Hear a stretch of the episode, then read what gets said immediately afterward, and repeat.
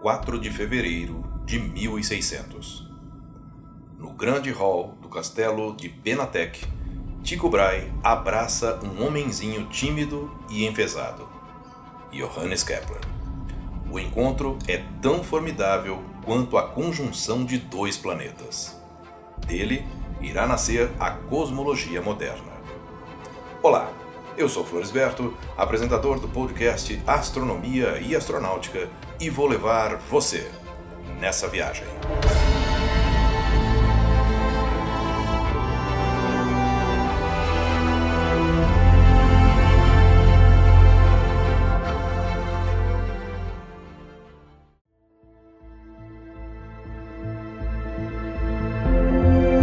Há muito que os dois homens se buscam Há dois anos mantém correspondência e parece que foi o orgulhoso Tico quem deu os primeiros passos.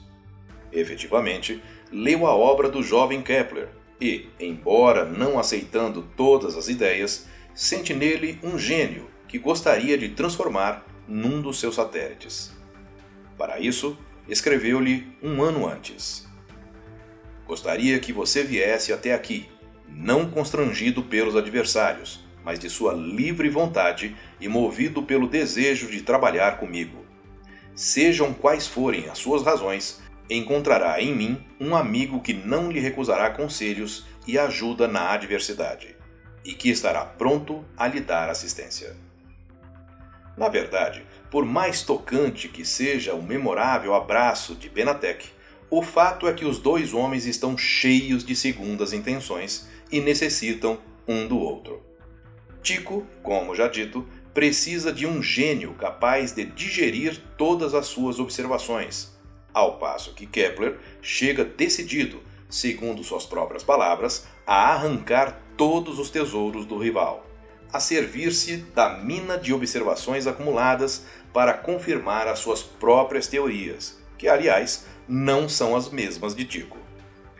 Eis porque essa colaboração, que poderia ter sido tão frutuosa, não tardará a se eriçar de espinhos, não só pelas segundas intenções, que se escondem por trás dos sorrisos, mas principalmente porque os dois homens se opunham em tudo, menos em uma coisa. Cada qual era mais irritável e colérico que o outro. Desde o início, há cenas violentas, reconciliações seguidas de explosões de fúria, por vezes motivadas por mesquinhos problemas materiais, a ponto de Kepler sair batendo a porta para logo voltar humilde como um cão escorraçado. A ruptura nessas condições teria sido inevitável se Tycho Brahe não tivesse morrido em 24 de outubro de 1601 de retenção de urina. Johannes Kepler não suportou em vão o furor de Tycho vai finalmente pôr as mãos no tesouro que há tanto tempo cobiça.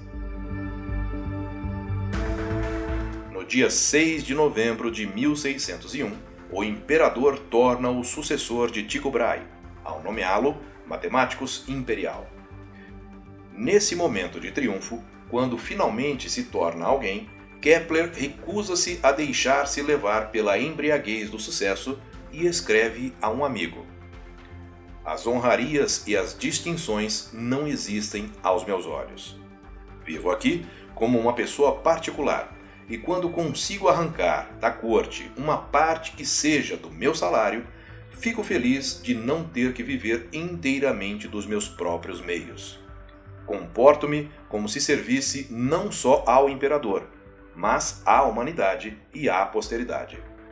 Com secreto orgulho, nutrido dessa esperança, olho com desdém para todas as honras e todas as distinções mundanas e, muitas vezes, até mesmo para aqueles que as dispensam.